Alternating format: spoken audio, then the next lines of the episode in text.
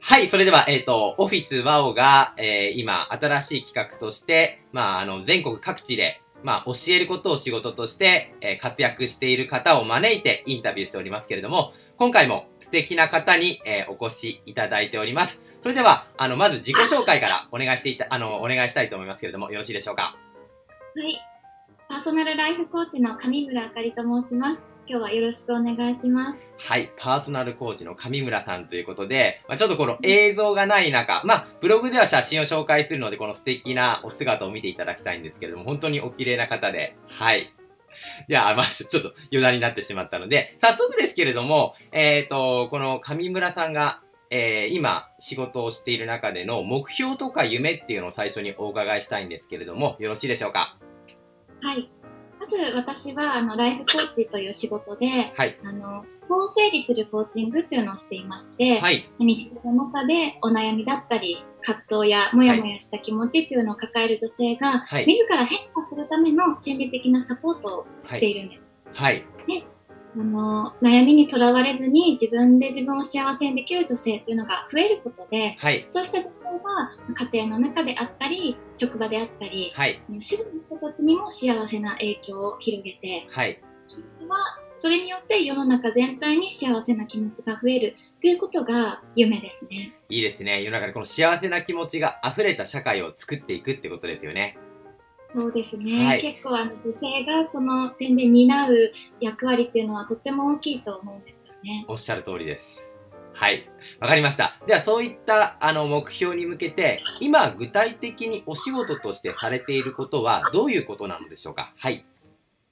そうですね。今はメインでは1対1でこうお話をして、はい、お悩みお聞きして解決に導いたりっていったようなコーチングセッションというのを行っているんですが、はい、その他にグループ形式でコーチングそのものを学んでいただくレッスンを行っていたりですとか、はい、あとはコーチング的な考え方をお伝えするセミナーやイベントを開いたりもしています。ああ、なるほどですね。まあそういった、うん、あの、まあ、ワン、えっ、ー、と、1対1であったり、グループ、まあ多くの方と一緒に、その、まあコーチング、上村さんのコーチングメソッドを展開して活躍されているということなんですけれども、まあ、なかなか、あの、そういったコーチングとか、まあ、自らフリーランスとしてやっていきたいという中で、まあそういう企業ブームの中で、そこまでうまくいかない、まあ、軌道に乗らない方が多いと思うんですね。はい。ね、その中で、今、こういったその今の状態に、えっ、ー、と、なった軌道に乗った、まあ理由、自己分析するとどういうところだと思われます？あそうですね。理由というと、やっぱりあの、情熱を持って取り組んできたということと、はい、もう続けてきたっていうことだと思ってます。ちなみに、はい。あの、続けてきたっていつ頃からってことですかね？そうですね、もうコーチングの仕事は2年ほどやっているんですけれども、はい。の方はあの無料のモニターセッションからスタートするところから、はい、もうからのスタートで、はい、最初はやっぱりクライアントさんを見つけるにも、まず自分のしているサービスの存在を知っていただくということに苦労したんですよね。はい、もう途中でやめずにブログを書き続けることで少しずつ読者さんも増えてくださいましたし、はい、それであの私のサービスを必要とする方も来てくださるようになったので、うん、もう継続は力なりというか、はい、続けたからこそ今のこうこういうコーチングの仕事ができているっていうふうには思ってますね。なるほど。まあ、続けてきたっていうことですよね。そうですね。はい、やっぱりあの、続けるっていうのは一言で言うと簡単だと思うんですけれども、その続けられないからこそ、まあ、途中で断念してしまうことの方が圧倒的に多いと思うんですね。で、その続けることができた理由って何だと思われますか、うん、そうですね。それは自分の力を自分で信じていられたっていうことと、はい、もう一つはもう自分の未来を決めていたっていうことに尽きると思すごいですね。ちょっとそこを深掘りしたいんですけれども、あの、まあ、自分の未来を決めることって、まあ、大事だと思うんですけれども、そのバシッてやっぱり決めて進むそのバシッて決めることって結構大変だと思うんですね。はい。それ、どうやって、その、いつのタイミングで、なぜその決めようと思われたとか、どういうふうに決めたっていうか、その、決めるタイミングとか方法とか、なんかきっかけがあったら教えていただきたいんですけれども、はい。そうですね。あの、もう、一回、いつこれを、一個決めてっていうよりは、はい、何回か、あの、また決めて、決め直して、はい、それがだんだん弱まってきたと感じたらまた決め直してっていうような、その繰り返しではあったかなと思うんですけど、はい、まずは、あの、コーチングを仕事にしようということを決めて、はい、私はどういうコーチになりたいのか、どういう仕事をしていきたいのかっていうことを、まあ、何度も考えて決めて、はい、もうそれ以外の選択肢を自分の中でなくしたんですよね。ああ、なるほど。もう他の選択肢を捨ててしまったと。そうですね。そこがやっぱり大きかったですか、はい、一番。大きかったと思います。もう私はこうコーチングということで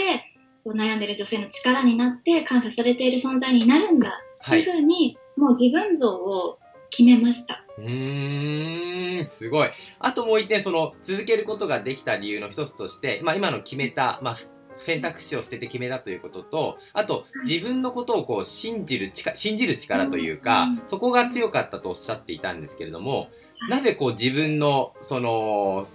やり方というか自分自身の存在をそこまで肯定的に考えられているのでしょうか？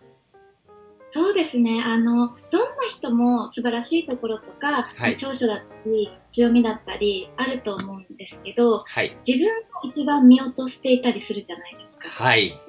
ことないと思っていたり、はい、本当は発揮すれば人の役に立てるのに、そこをないがしろにしていたりっていうことが多いっていうのは、まあ、コーチングを通しても私は感じるようになったことなんですけど、はい、それ、やっぱり自分が自分に対して、はい、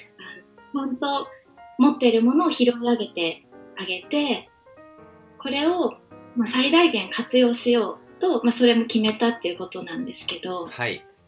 こういうふうにやっていくと、あ私ってもっと活躍できるはずだとか、もっと、うん、あの、お力になれるはずだっていうふうに自分で思うことができたので、はい、それによってやっぱり動かないともったいないとか、うん、もっと動いていこうっていうふうに行動につなげられた気がします。へえー。ちなみにですけれども、まあ、そのセルフイメージというんですかね、それを高め保つために、具体的にそのやっていたこと、例えば毎日、例えばもう朝起きて、起きてから5分間こうするとか、具体的な行動で言うとどういうことだと、そのもしあればなんですけれども、あの、やっていることがあればご紹介していただきたいんですが。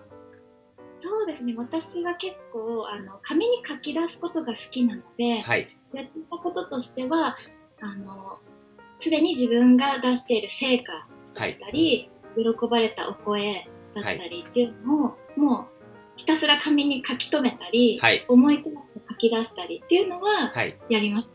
へえ。それ紙に書いた後に実際に後から見直したりとかするもんなんですか？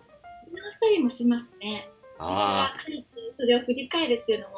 あの趣味としても好きなので、はい、結構あの書き出してあ忘れてたけどこんなことできてたなとか、はい、うん、あんまりできてないんじゃないかと思ってもこんなにできてるじゃないかっていうふうに確認できてしたので、はい、結構自分にとって良かった。わかりました。ありがとうございます。それではですね、改めてお伺いしたいんですけれども、まあ、えっ、ー、と、一番上村さんが、この伝えたい、メッセージを伝えたい方に対して、はい、あの、生の言葉で、はい、あの、伝えたいことをあまり考えずに、こう、届けていただきたいんですけれども、ぜひメッセージいただけますか？あ、わかりました。はい。私自身、もともとはすごくネガティブな思考癖があったり、はい、人生憂鬱だな、長いな、なんていうふうに考えている時期が長かったんですけど、はい、コーチングものに出会ってから自分の考え方が変わって、はい、まあ、視点も変わって、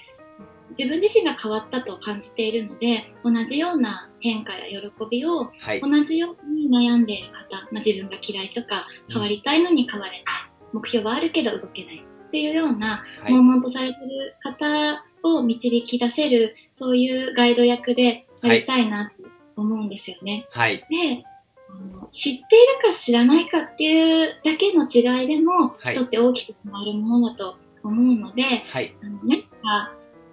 変わりたいっていう気持ちだったり、こうなりたい、こうしたいっていうものがあったら、それに結びつく、こう、ものを自分で取りに行ったり、何か意識のアンテナを立てていたり、はい、そういう少しの意識や行動で開けていくこと、意図がするとほどけていくことってあると思うので、はい、悩み続けないでほしいなと思います。わ、はい、かりました。ありがとうございます。うん、はい。そんな、えー、今回素敵なゲスト上村さんでございましたけれども、何か自らご自身で発信している場所とか、お問い合わせできるところですね、これを聞いて、えー、いた、もしかしたら、あの勇気をもらったとか、そういう女性が、ちょっと上村さんに会ってみたい、うん、えー、まあ、関わってみたい、声を届けてみたいという時に、何かそういうの届ける場所ってあったりしますか？あ、はい。えーと、私は、まあ、Facebook、Instagram といったような SNS で発信しているのと、はい、主にはブログで、ブログを一番更新しているんですね。はい、で、そのブログで実際にこれまでコーチングによって変わってくださったクライアントさんの変化やお声だったり、はい、あとは日常でのコーチング思考の意識の仕方といったようなこともなるべくお役に立てるような情報を発信して、ご質問にもできるだけお答えしたりしてで、はい、まだ楽しいと思います。それで、はい、あの、LINE のことか、メルマガにも登録、はい、無料で登録していただけるので、はい、そこから、質問のやり取りだったり、情報を受け取っていただけたら嬉しいなと思います。わかりました。では、今の、はい、おっしゃっていただいた、まあ、発信ツールの方は、このブログのところにも、あの、ご紹介させていただきますので、ぜひ、はい、来たものに対してお答えいただければ私もやりがいがあったと思いますので、はい。よろしくお願いいたします。はい。それでは今回、あの、短いお時間でしたけれども、貴重なお時間いただきまして、ありがとうございました。ありがとうございました。